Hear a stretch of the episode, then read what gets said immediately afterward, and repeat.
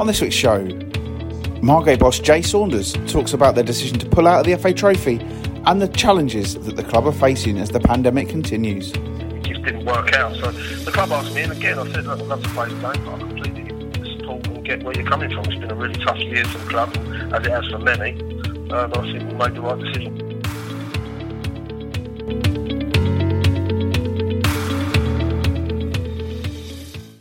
Everyone, and welcome to this week's episode of the Kent Non-League podcast, brought to you in association with SCSA Sports Management.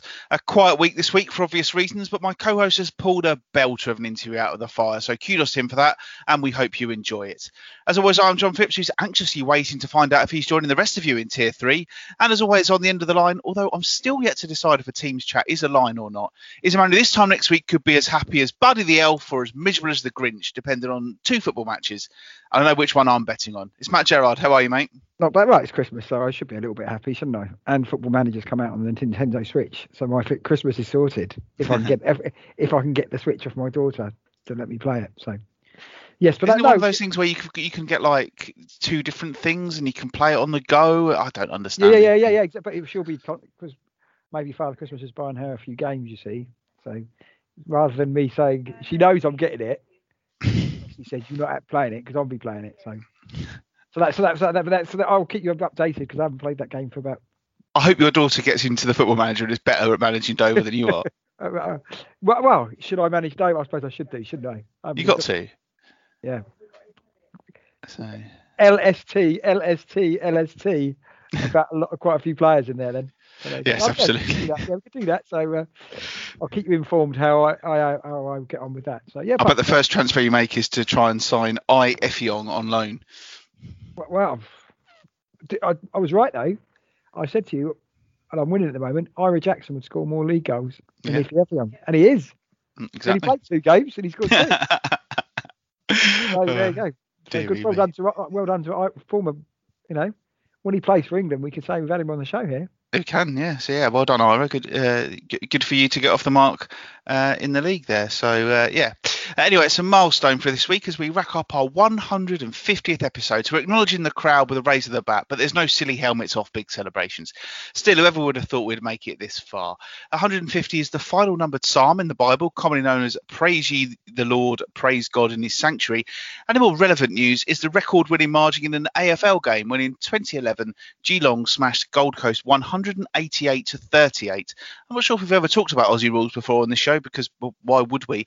Uh, but did I've you been- encounter it on your trip down under all those years ago? Yeah? I, I've been. I went to a few games at the MCG, and it was the um, who did I? The Crows, uh, black and white, black, black. Collingwood? Collingwood. That might have been it. I might have quite. I supported them for a bit, so yeah, I quite enjoyed it. So I went for a couple of games at the MCG because. The cool thing about that is in the ga- at half time they let you on the pitch, so you can do all your things. So I stood on the MCG pitch, and there is a photo somewhere in my things. So, uh, yeah, so yeah, so I, I quite enjoyed it when it's from that. So it's quite. I a- went to a game when I went. I went uh, in 2009. I went to Australia. My game that I went to was at the other stadium. The uh, it, it's had all sorts of sponsorships. It was the Etihad, I think, at the time, um, but it's the the sort of newish big stadium over in uh, over in Melbourne.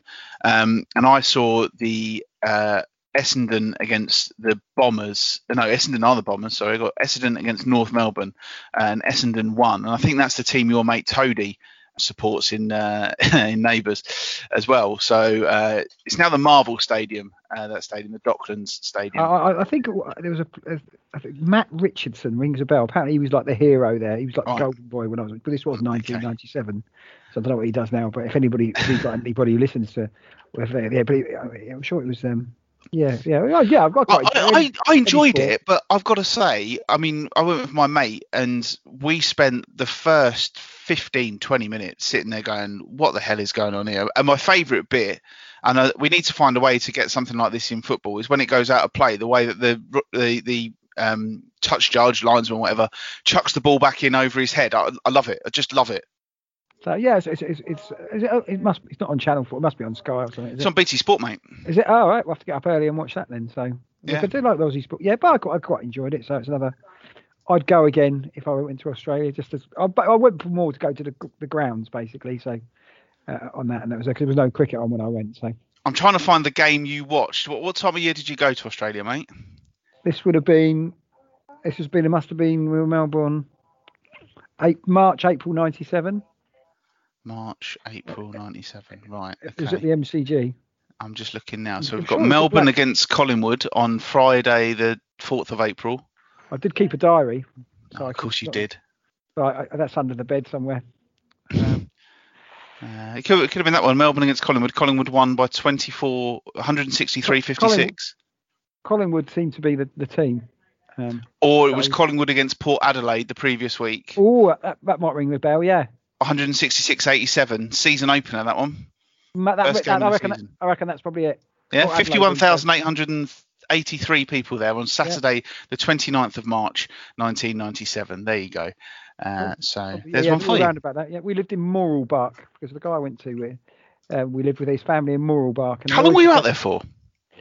Six months. All right, cool. So uh, Mooroolbark, and I always look at them because on the football pools in the summer, they always there. Mooroolbark on there. So I always look from that. So Mooroolbark. So there you go. Useless information about me from nearly 25 years. Jeez, 25 Oh, years. oh, that's depressing, isn't it? Core, that is really I'm always one of upsetting. the people that if you look at that, how many years ago is that? 20, 24 years coming up. What Yeah. 24 years? I wasn't even born before then. Yeah, Uh, it's one of those things, isn't it? Where they say now, like, you know, when they say 1990s 30 years ago, I find that hard to believe. And then you yeah. say, well, another 30 years from that was 1960. Like, that seems like a lifetime yeah, ago. yeah, crazy. So, um, We're just getting old, mate. isn't it? We are, yeah. Some of us sooner than others, but Yeah. you know we'll get there. Anyway, um, there has been some football this week with the National Leagues and then the FA Trophy taking centre centre stage. It's safe to say it wasn't the finest week for our Kent teams though, with just a solitary victory in 90 minutes over the course of the whole week. So let's start then with our interview from Manu Sider firmly not in action. The last few years have been challenging both on and off the pitch, but 2020 has still thrown up unimaginable issues for Margate. It culminated in them deciding to pull out of the FA Trophy, and as we're about to hear, that's just the start of it. Matt spoke to manager Jay Saunders on Tuesday. First of all, Jay, I think your last game was the 1st of November. Any idea when your next game will be?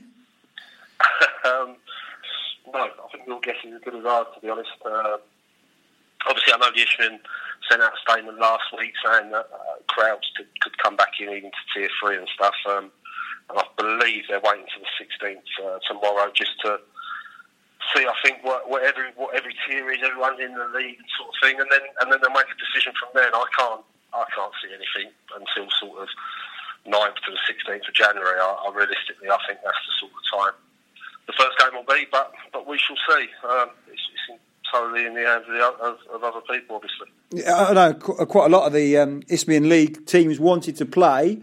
What was Margate standing on this? Again, Thanet is where we are. It's Kent is a tier three place. As a club, would they, and behind closed doors before the announcement earlier in the week, what, what was Margate standing on it? Playing behind closed doors is probably not financially viable, is it? No, and I, I think what people what people are forgetting that is when um, when all this first started, COVID first started, the, the came out and said that at no point would the league start behind closed doors. It wouldn't happen because they know they're aware that clubs need supported in. Um, so then, obviously, when this second lockdown came, it, it was everyone was going, "Well, we should be able to play." But they made that they made that quite clear at the time. So I was surprised they even had a vote on it. If I'm honest with you, um, as a club, we wouldn't have been able to play um, behind closed doors with no no um, gate money, with no food bar money. I don't think the club can. It just can't. It can't run really, um, or afford to, to pay the players and stuff. So it wasn't an option for us, and so you can imagine how our, vote went. Um, the club rang me, asked my feelings, and I sort of said, sort of said, look, I'm a, obviously a football person. I'm a manager. I want, we want to play football, but at the same time, it has to be right for the club, and also it has to be safe for everyone. So um, I think, yeah, that, that's obviously our, our thinking of it. And then you could see, sort of within, within the day of the announcement, we then sort of made the announcement that we were pulling out the trophy. So um, I think- How difficult was that a decision to make? Yeah, it was difficult. Um, again, the club are really good. Rang me, asked my opinion. But if you're looking at it realistically, if you one thing I would say, I think if your clubs and you voted against playing, to then carry on playing in the trophy and playing, I've seen a lot of them playing friendlies. I I don't kind of get. I think we we made it clear that we couldn't we couldn't play. Um, and so we sort of spoke to the club, and they sort of said, "Look, we've got to pay for the away team travel. Um, all our players, because of because the club pays everyone properly. We're not one of these non-league clubs. I know there is some out there probably still pay a bit of cash here and there and stuff. We we do everything properly. Everyone's on a PAYE, so everyone was furloughed. Um, if that's the case and you're furloughed, you can't train, you can't play games. So it meant taking everyone off of um, furlough. They wouldn't then be able to put them back on. So realistically, it'd have been the club would have been taking on everyone's wages, um, paying for away team travel and everything for for sort of one game, and then and then it just didn't work out. So the club asked me, and again I said, look, I'd love to play the game, but I completely support and get where you're coming from. It's been a really tough year for the club, as it has for many. Um, I think we made the right decision. You mentioned the players on furlough there. Is that still going on? Um, can you do any training with them or anything like that? How are you keep communicating no, so, with the players? So we've not been in now since since the Aylesbury game, um, which I think you said in November time. Um, obviously, speaking to the players is frustrating. Some of them this week, I've had a few clubs that have approached the dual reg from the league above, which I was going to ask you about that. Where, how does the club stand on that? Are you quite happy to let them to get games out, or are you uh, worried the players lose your players? Yeah, it's, it's, a tricky situation, isn't it? It's one of those. I, I, am not one for standing players' way, and, and I get players want to play football and stuff, and it's one of those that we have to look at it, and it's it's something that I'll speak individually to the players, um, and obviously get the club's point of view as well. But realistically, our players are all on contract, so the club could, could to be honest, they could put seven down and take them anyway. So sometimes I think you're better off trying to keep everyone happy and seeing what you can do. But um, yeah, it's, it's, listen, it's a really tricky time for the club, and it's um, and, and, not just our club. For a lot of clubs, I speak to a lot of managers, and, and Neil Cugley I spoke to this week when the announcement came out about crowds, and I know he feels exactly the same as me about it all. And at the end of the day, I think I think from my point of view, I look at it and say that we are we are part time football. Um, the players don't get paid enough to, to live on it. It's, it's something that, that helps them. Don't get me wrong, the money they get but we have to look at the bigger picture, and the bigger picture for me is that, um, that everyone's safe. Uh, their families with the Christmas period coming up, people are spending. I mean, for, for instance, myself, I've got I've got kids. I, spend, I see my dad most days. My mum are in their seventies, and you kind of want to make sure first and foremost that your family's safe and, and that you're safe before you worry about. I know it sounds bad. Before you worry about playing games of football, that's my opinion. Um, I know the higher leagues obviously they get tested and they get this and that we don't get that at our level. Um, also, you're looking at training as we go to some of the grounds you go to, the changing rooms you can't swing a cat in. So you, to then have 20 people plus staff in a changing room, it's just hard. And, and even one of the games we played the main stand was full up, everyone sitting next to each other. I think it's tough at this level for, for clubs to govern it and, and, and fund everything to get it completely safe. Um, and all, all I think is important is that we, we at some point get back to football. But I think that people do have to look at the bigger picture. That's my, that's my opinion. Is there a concern for you that the league won't be finished? As if you mentioned there, you don't start playing until mid-January.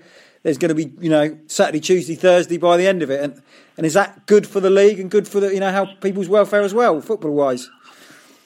Yeah, I mean, my opinion is that it'll be January. The only reason I say that is I don't see how you can ask a club like ourselves. That, say, say we come out of tier three tomorrow and they go, okay, you can carry on straight away you've got a lot of London clubs that are going to go tier three now.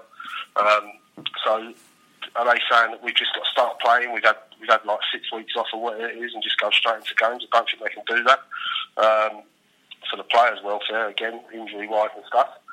Um, with regards to finishing the season, it's going to be tough because not only have you got fit all them games in, mate, you're going to get you're going to get games called off for bad weather. I see at the weekend there was a lot of friendlies announced, and loads of them were getting called off. So uh, during the pitch, you're going to get that it's tough. I've heard rumours of everyone playing each other once.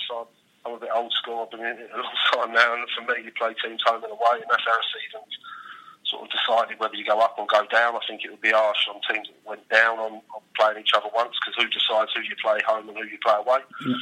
So there's so many different things that I just just feel uh, there's a lot of decisions to be made, and I don't envy the person that's got to make them decisions. If I'm honest with you, but um, yeah, it'll be tough. It'll be tough to finish the season. I know they're keen to get teams up and down, but if it was me, I, I think you got you got to be realistic and look at it and go, this is a this is a one-off thing that, that I doubt will ever happen again in our lifetime. And yeah, like I say, everyone's safe. If we can get the season finished, great. If not, then then you have to look at the bigger picture and go, okay, well, let's let's re- restart and go again next season. But as I say, I don't make them decisions, and uh, and that's up to someone else pretty frank stuff that one from Jay Saunders, Matt. And uh, it, it was great to hear him talking so honestly. And there's concerns, aren't there?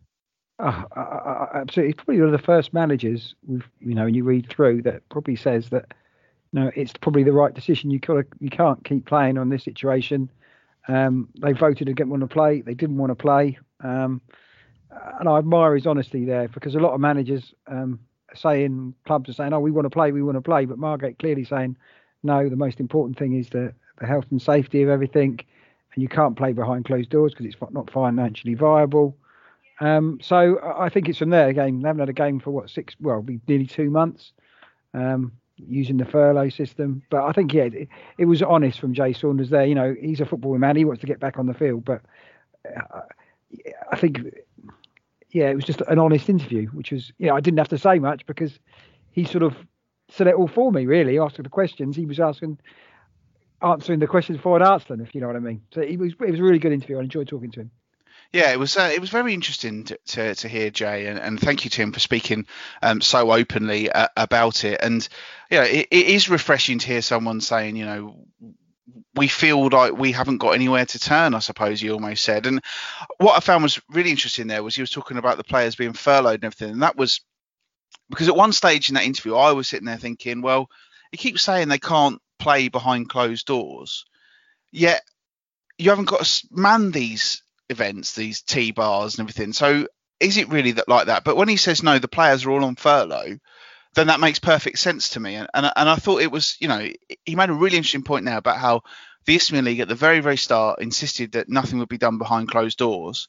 And then here they are, nine months on, taking a vote on whether football should be able to play behind closed doors or not. And it, it is the inconsistency, isn't it? Yeah, uh, we were always told, and then last week afterwards, when you could get 150 people in at Margate, and all these teams got a bit excited. But again, it costs you more to run the game, and again, putting the players back on the wages is a cost for the club. So, uh, Margate are being very, very sensible on this. Maybe certain clubs who get less than 150, it doesn't really bother them if they can get more people. You know, that's their gate. We can get, we can carry on from that. But I think Margate will probably average what four, five hundred. Definitely can see the viability. You know, not the viability of it all and keeping the players on furlough, which is till March, is probably the right system to to work it with. Um, again, the player, I don't think you were mentioned there about the um, dual registration. I don't think he's lost any players yet, but he may do if players want to go and get some game time in it. But I think it's the right decision what he said there, and I just admire it that, that he's not jumping at the beat. Let's get going again. And you know, you think about London and Essex and Kent, you know, tier three. Basically, the Ryman Premier League whatever it's called these days, just can't go ahead, surely. It's never been the Ryman in the whole time we've done this show. Why do you keep calling it's a good that? sponsor, good sponsor, the Ryman. well, it must have been. It must. Have, although they do say if you do so, if you sponsor something for a while, you'll always be remembered of it. Like I'm pretty sure that Bolton Stadium isn't called the Reebok anymore, no. but it will always will be, won't it? Exactly. Yeah, yeah. Uh, sorry, the Isthmian League, but you can't. Surely you can't play because the the the tiering system. Um, and and that's not going to be looked till till after Christmas. And then what they're saying after Christmas, we could have another spike because of Christmas. Um, it could be a while. Um, the first time we sort of really heard as well about he said about the chat what he's been mooted as well, isn't it? About playing one team only playing once and things like that. So discussions would have to be made from that point of view, I'm sure. Yeah, well, that kind of brings us on to our uh, our next, the thing that's next that I've got written down to talk to, which is uh, Tony Russell. Uh, he spoke to uh, Cray Wanderers website uh, ahead of the sides his side's 3 0 defeat at St Albans in the FA Trophy, uh, which happened last night. Uh, obviously, we spoke to Tony on on this show last month, didn't we? And he was absolutely superb. His interview on the Cray Wanderers website is absolutely brilliant. Uh, I'm not going to read it all out to you because there's so much of it, but I will give you some of the highlights. Uh, he he describes the Isthmian League as a rudderless ship, uh, and the very end of his interview, and I quote. The Bourbon Biscuit Dippers know better than the National League and Football League clubs. There needs to be a shake up, and if there's no promotion or relegation for two seasons running, then the FA need to find out what is going on. Uh, now, that interview was on the website uh, a couple of days ago, uh, and it is it is amazing because in it, Tony Russell basically says he, he was sat in on a on a big meeting and there seems to be no leadership and inconsistencies from the chairmans and things like that and and he's very very very frustrated so um, what does he want to play does he or... he's i think he says uh, he in the interview, he comes across and he says, "Well, I can see reasons to play. I can see reasons not to play. I can see ple- reasons to play behind closed doors. I can see reasons not to play behind closed doors." But I think what he's basically saying is someone needs to make a decision for the league rather than this wishy-washy vote. But which, by all accounts, he's he says people were just being led down the garden path. He he, he almost indicated that he was ready to give up. So so bad was the leadership from from the Isthmian League in this meeting that he sat in on and and that is a, a, a real concern, surely. Is, is the Isthmian League, the Northern League, and the Southern League? Are they all they're all talking from the same hymn sheet, aren't they? They are, but I think this meeting that Tony himself was in was specifically uh, a, a, an Isthmian League meeting.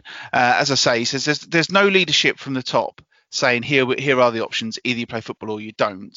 Uh, he says at the moment tier three teams cannot play with fans. There are two ways around that uh, and bits and pieces. He said you've got two sides of it. He said there was never a debate about coming back to play, never any leadership um, telling players how they could do it. All they were saying is how they can't do it, and various different things. He's, and he says, I understand what people were saying. I, I, I appreciate all of that. But then what disappointed him was that the Aveley, the vice chairman, spoke really passionately about it, made a huge statement saying, "Oh no, you can't be thinking about playing football." And then arranges a home friendly, lets fans in and plays plays Hastings in the FA Trophy with with fans. It says if you feel that passionate about it, why are you thinking about the football? Is what the bloke said. He said surely you'd pull out the trophy like Margate did.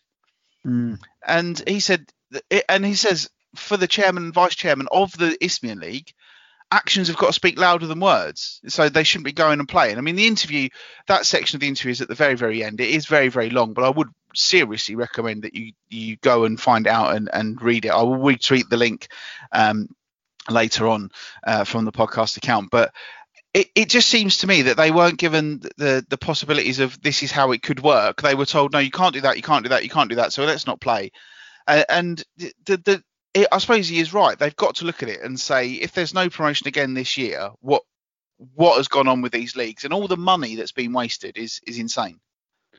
Yeah, I, I, cannot believe that the league will say there's no promotion relegation and what Jay said, Saunders said that maybe you have you have to look at the fixture list. But again, that is difficult. How you're going to organise this? And one of these things on this before, you know, the where's and where's about why wasn't this if it broke again like it has or um, stopped again? There must have been some sort of plan in it. Could it be? Because where do you think? I would maybe not to the middle of July, maybe middle of January that this leak can start again, can it? Oh, I, I, don't even think it'll be that soon because I, I, came up with an analogy the other day about uh, about the, the current situation uh, regarding the vaccine and, and everything like that, and, I, am quite proud with it. so I'm going to share it with everybody. Um, basically, with the vaccine being discovered, it's like we've we're one nil up in stoppage time, right? Mm-hmm. But then relaxing everything over Christmas is the keeper's gone up for a corner, even though we're one nil up and holding on. Right it's that sort. It, that's how to put it in football terms, you know. And the Christmas thing, it's just been announced um, while we've been talking. Uh, we're a little bit earlier than normal, so normally would uh, this would all be done.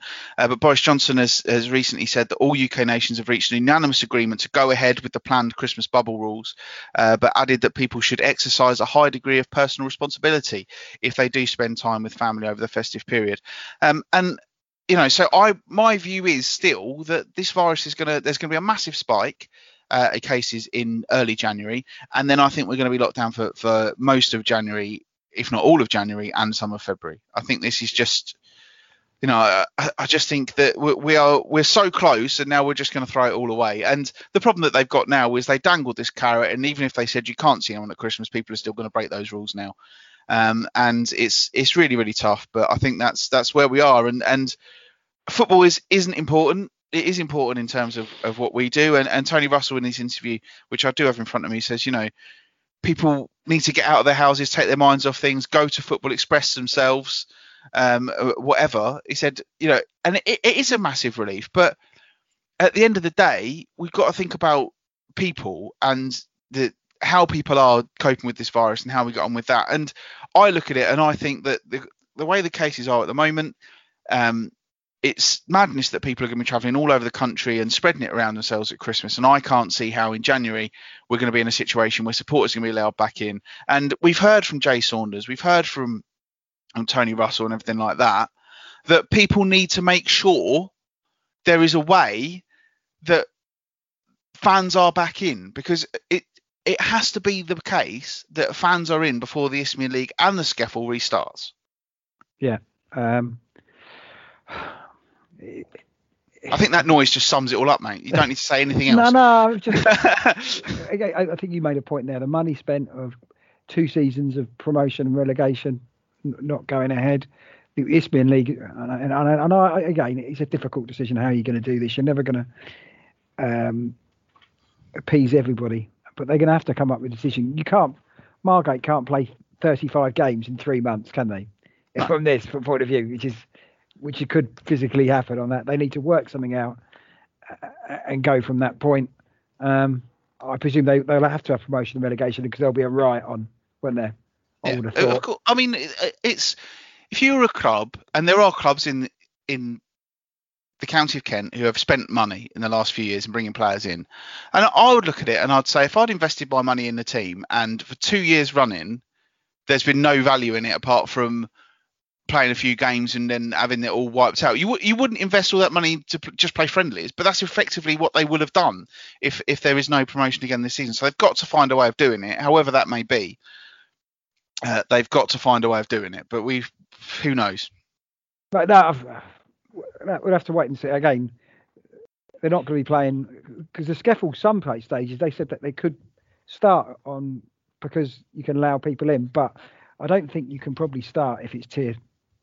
If we were stuck in tier three, which Kent. But they're now saying be- you can. They're now saying in tier three you can have a certain number of 150 yeah. spectators. But I've seen the comments of a couple of people in SCEFL clubs saying that that few supporters is no good to us. The, it will help the smaller supported clubs, of course it will.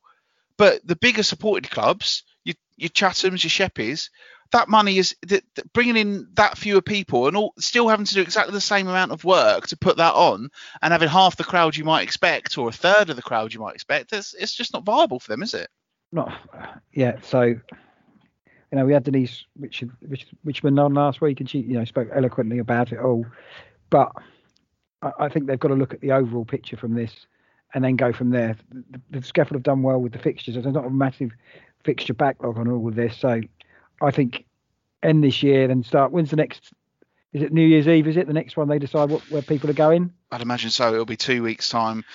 Although I'm sure Boris will probably still be in his Christmas bubble by then. Uh, Yeah. So, but no, again, this 150th year, 150th episode should be a, one of celebration, mate. But from episode 120 onwards, it's just been us, just me going the time. So, know, but um, exactly. And 100, 150, ironically, is probably about the number of supporters you might be allowed in. So, you know, Yeah, yeah. very topical, aren't we? yeah, yeah, yes, that's true. That- but um, yeah, I, I- I think the Northern Premier League they've cancelled it, which I think I read earlier because the Northern the Northern League, which I presume is the same as the same thing, they said they're not doing anything till January. So I presume the will come out the same. The Northern League is postponed fixtures. Will be reviewed on the 4th of January. The possible restart on the Saturday, the 9th of January. The majority of foot clubs financially un, wasn't financially viable for, for them to play with attendances of 150. So I'm sure the Isthmian League will, will come out with a statement shortly as well. Um, but again, as Tony Russell's probably said, right, if that's not happening, what's the plan going forward? If they haven't got a plan going forward, it, it could be sort of real anarchy for, and real disappointment for some clubs. Well, I will give you a couple of very quick, short statements um, that I have. Um, so, the Trident Leagues released a statement on Monday, which is the latest thing that's on the Isthmian League website, um, which says we welcome the decision to allow some fans into grounds situated in Tier 3 areas. However, in the decision of last week, uh, clubs voting overwhelmingly in suspending the current season. The leagues have decided to wait to see the implications of the government's review of the tier system in England due on Wednesday before making any further announcements. Uh, and also, the SCEFL, they've put a statement out uh, talking about the uh, the fact that supporters will be allowed in tier three.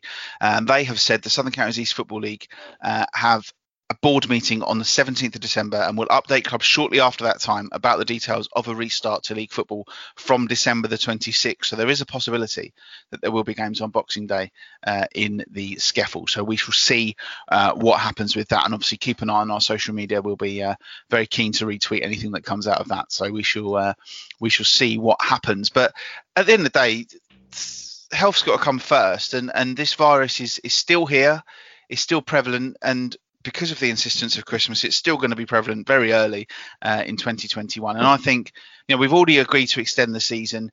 But as I said last week, maybe we need to do something creative. Maybe they need to find a way and say to, there will be teams who are thinking, do you know what? Let's just call it off. Let's just forget about it. We've had a bad start to the season. Let's just ditch it. But there will be other teams who are thinking, no, let's get promoted. So let's find a way of making this happen. We've got to find a way to finish this season. And I keep harping back to a point I made in March, and I was right. They should have made sure that the 2019-20 season was finished and the season that took the hit was this season, rather than both of them being absolutely messed up by this virus. Hear, hear. That looks that looks like a wise decision, mate. If you can find what you when you say that back in episode 131, you should put it out there. I will do. I shall try and find it. I might, I might, if I get time, try and pull together some sort of highlights of the year for uh, for uh, show in a couple of weeks' time. So uh, we shall see what happens. But uh, yeah, I definitely did say that, and I definitely said it more than once. And I definitely, definitely was right.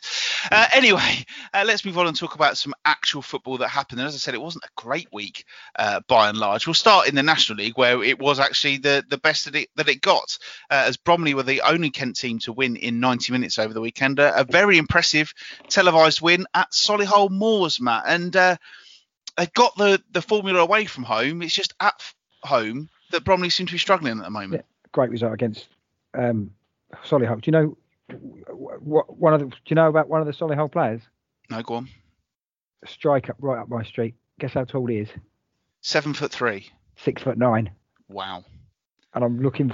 So I'm thinking, mm, my kind of player there. So, and apparently, yeah. So, um, so that's a good result because Solihull that would have been a good back. Solihull were the biggest team in the league probably last couple of seasons. Tim Flowers is there now. He's gone to Barnet. Bromley Bromley won't be bullied by anybody, and I think that's a really good result against Solihull. I expect to be up there. So yeah, sort out the home form, um, Bromley. But yeah, we bigged them up a couple of weeks ago, and then they lost two home games on the spin, didn't they? So I think they can go forward um, as one of the. You sort the home form out because with Cheek they've got one of the best goal scorers in the league, so they're always going to score goals. If they can get it together, maybe it'd be different for Bromley this season they had such a good start, didn't they, last season? Maybe it's going to be the end in the middle of the season. They have their big surge um, for up there. But I, I think I definitely think they've got a good chance for the playoffs. Yeah, nine goals for Michael Cheek. Uh, obviously, he did score the winner on Saturday. Joint top scorer in the division, and I would imagine. I mean, we've seen a few players from Bromley, but if Bromley weren't promoted, I would imagine there'll be some clubs casting glances in the direction of Michael Cheek uh, over the summer.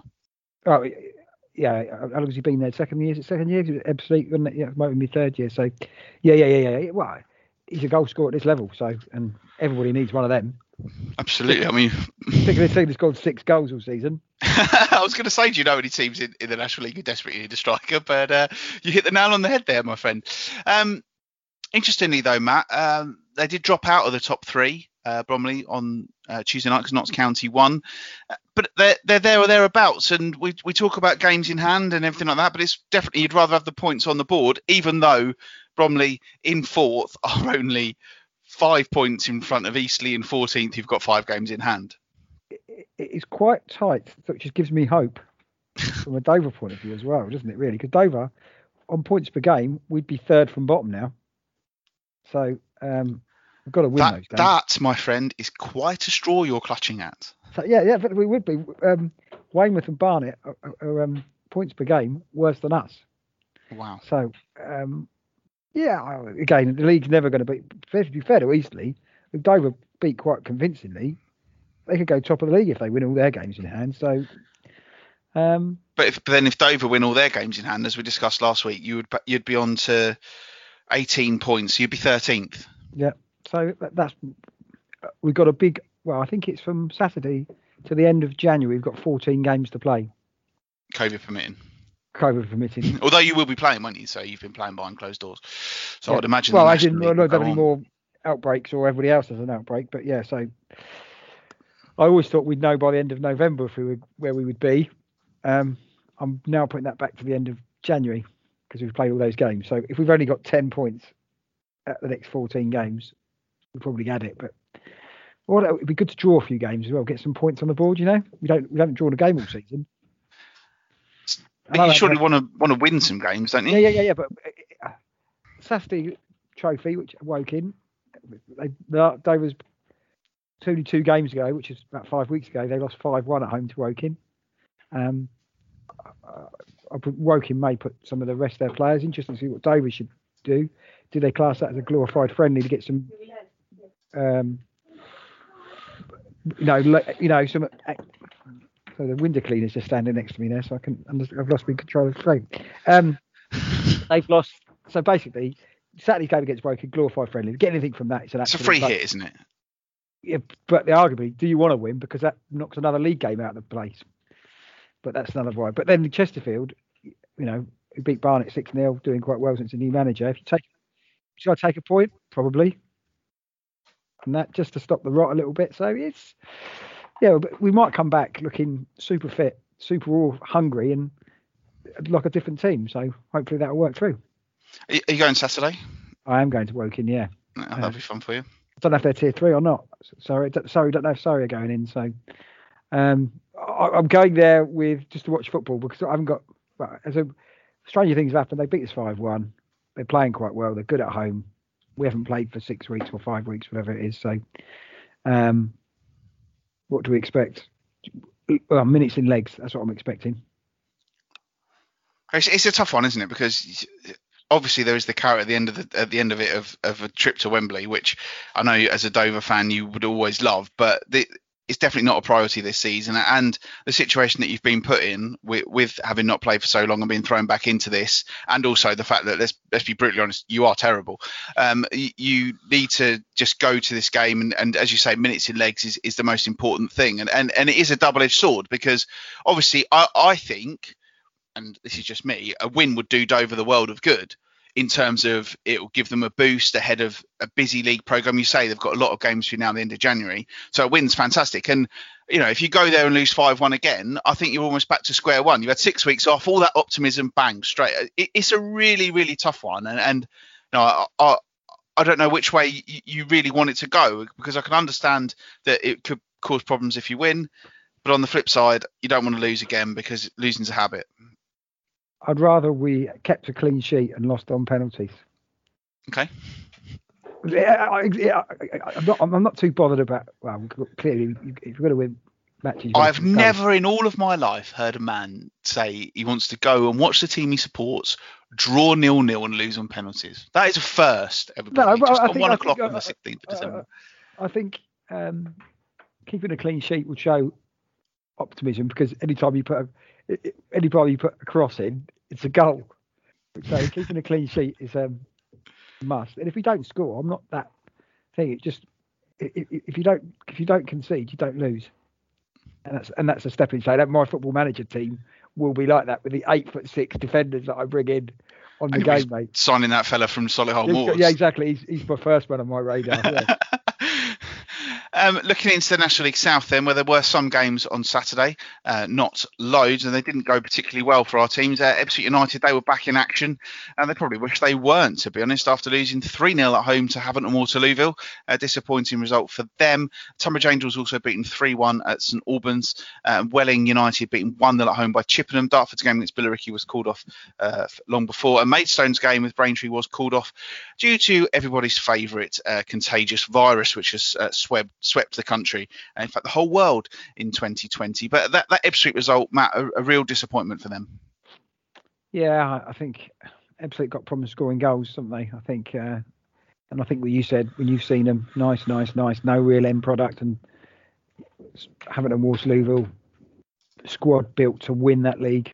Um, probably were a little bit too strong for Ebbsfleet. So Ebbsfleet getting through in the trophy and they play Dagenham, which will be interesting in the Daryl McMahon, the Dean Rance, the Myles Weston, various derbies there. So that's quite a good game for them coming up. But again, priorities then with promotion. I think they're down about 11th now, aren't they? So I know they've got games in hand again.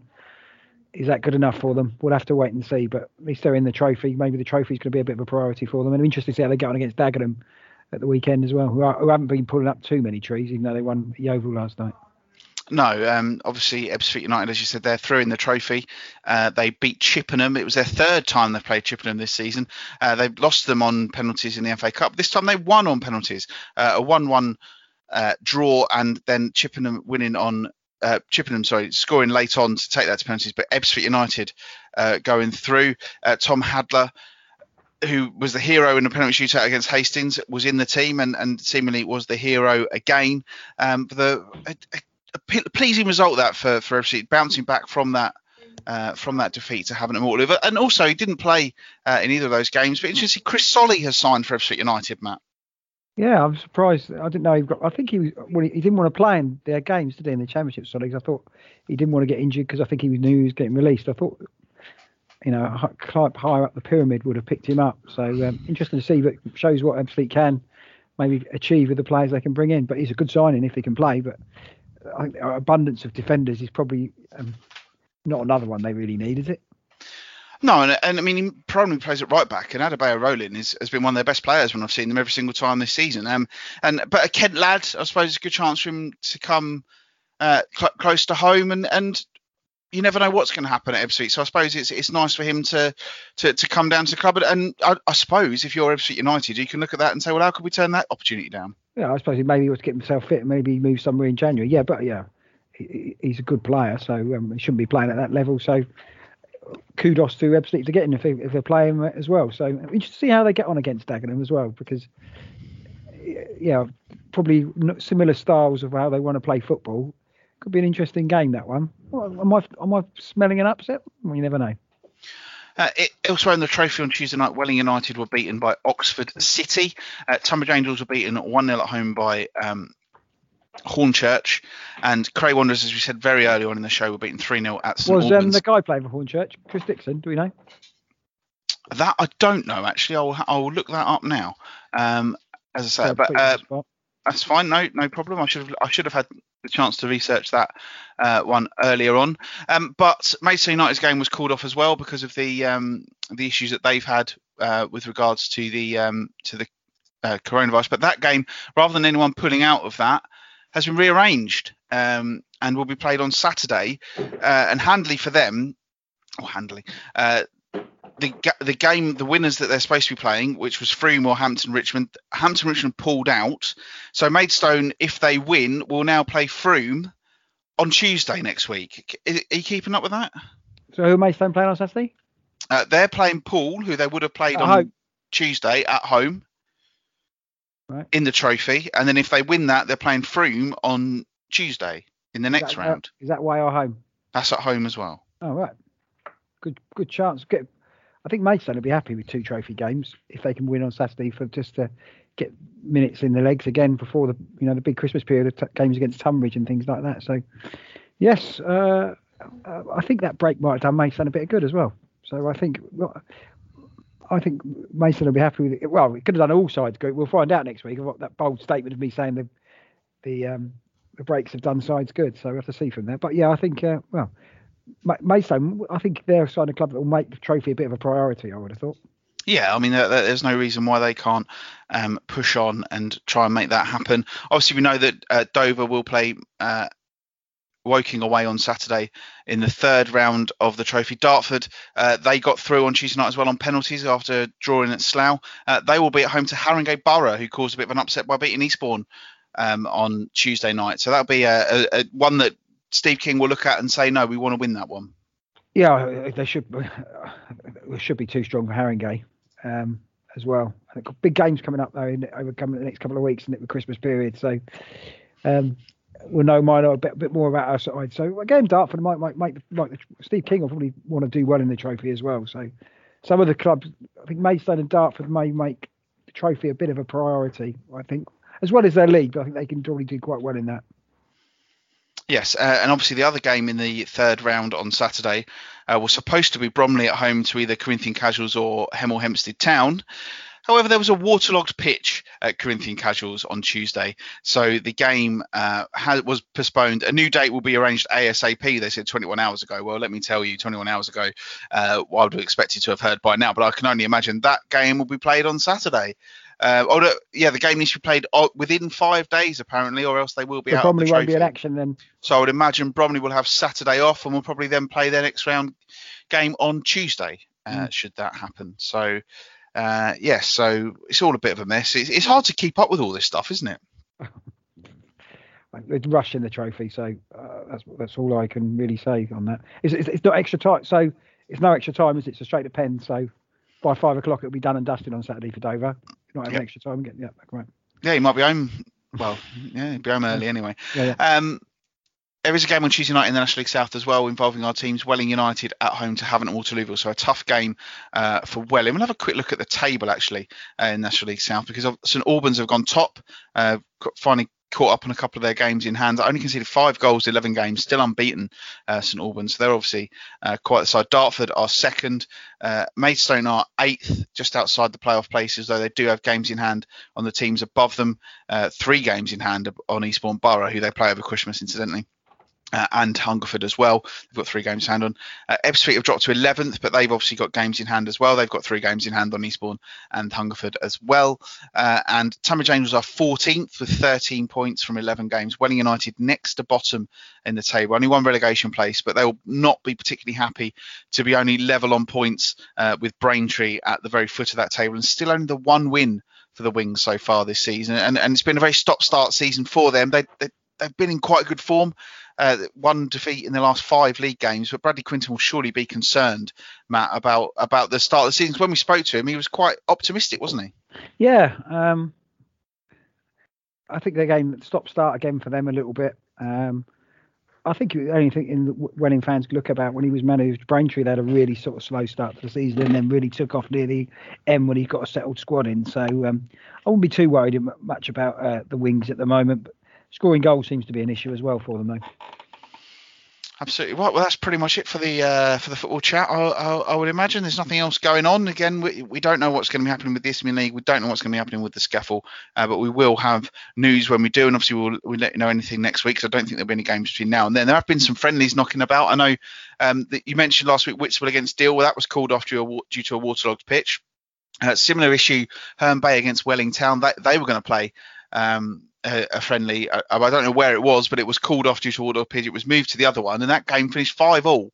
So uh, an absolute thriller uh, that one. So uh, th- th- people are trying to get the get some friendlies in just to keep keep minutes in the legs, I suppose, and, and try and keep themselves fit. But we shall see uh, what happens. Uh, happy birthday to Sevenoaks Town boss Mickey Collins for yesterday, 50.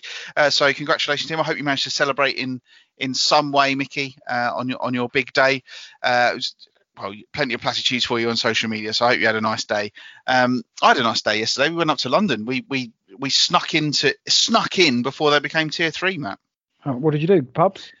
No, no, because um, the pubs have been open here, so it's not been a Oh, problem. Basically, um, a few weeks ago, we were watching uh, morning television, and Brian Conley was on, uh, Oh, and he was talking. Well, was, uh, yeah, I used to enjoy him back in the day. Exactly.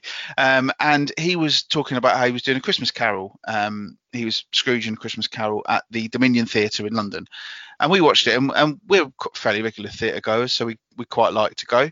And um, so we book, booked tickets there and then. And as luck would have it, we booked our tickets for the matinee yesterday. Uh, and obviously, when they announced on Monday London was going to tier three, we did ponder about it, and we thought, "Do you know what?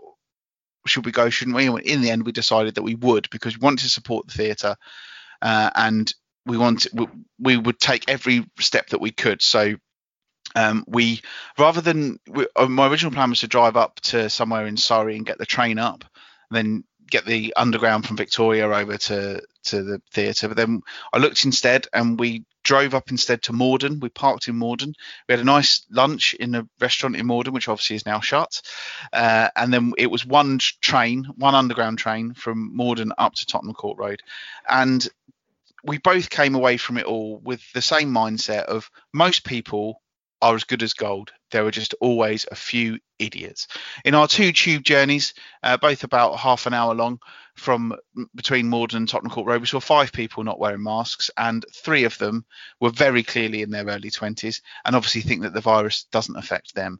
Uh, there were people at the theatre. They came around, they told us when we got there, they announced at the start and they announced at the end, please sit down and we will let you go row by row by row.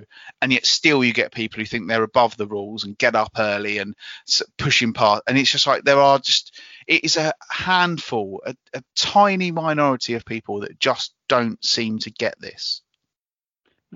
Did you feel safe anyway? Did you feel that um, how it went?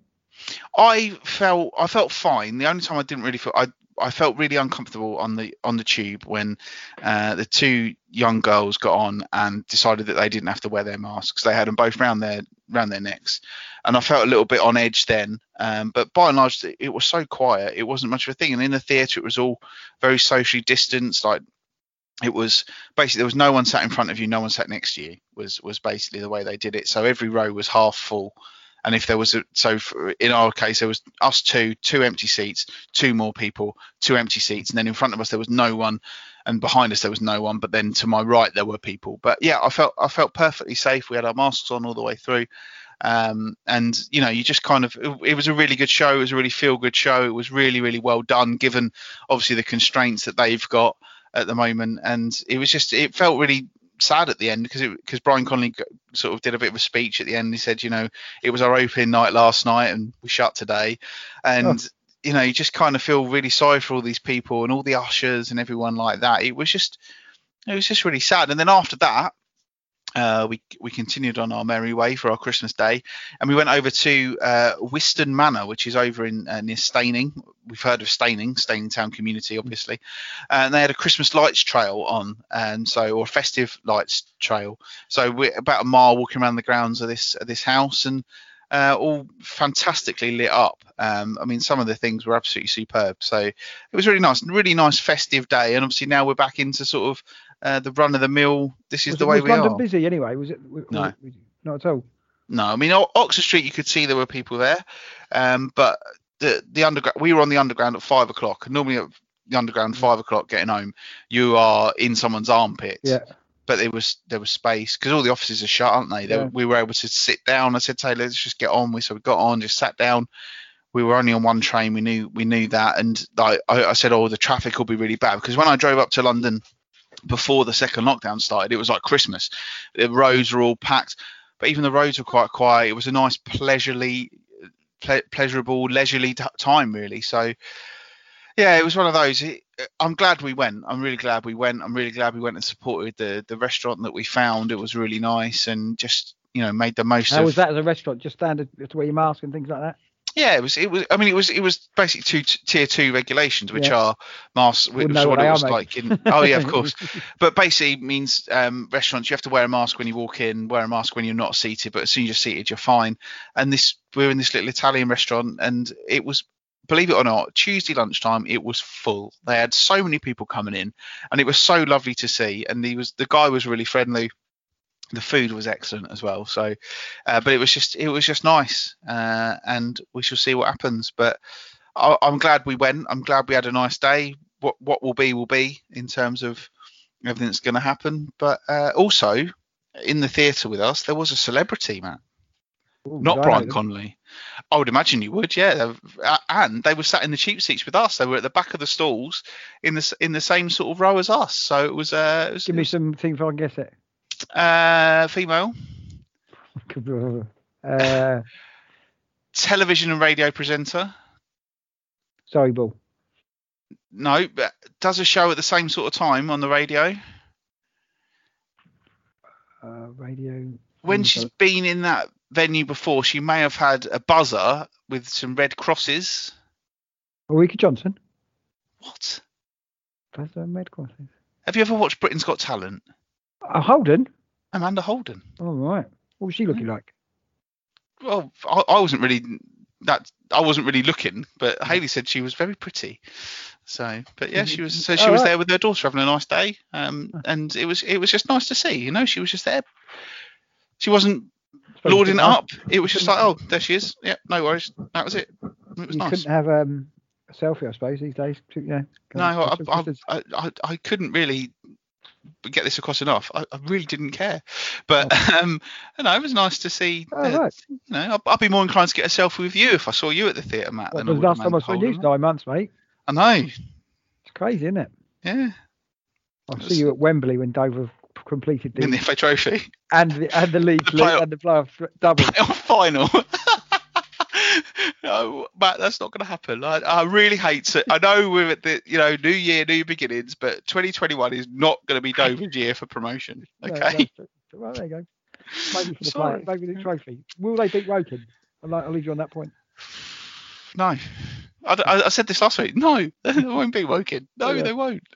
Um, but you never know. They might beat Chesterfield on Tuesday. Yeah. Um, I'd be so- more happy for that if we did that. I'll be Christmas cheer fuller then. I'll, I'll be the, absolutely. the ultimate man there. What else you up to this week? Is obviously no works, Christmas lot. parties. Kids finish school.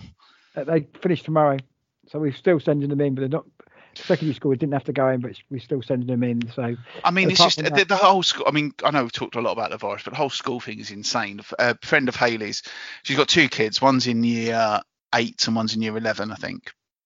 And the the the the daughter in year nine has been told she's got to go home because someone uh, in her class has been in contact with someone who's got symptoms. Right? Fine, very sensible.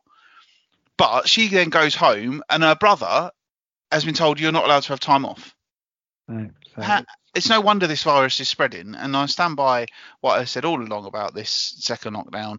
It's not the hospitality that's spreading it; it's the schools. So uh, hopefully now the schools are shut for a couple of weeks, it might die down. But then we've got Christmas, and who knows what's going to happen. Um, next going week to will be our. Christmas show, I suppose, isn't it?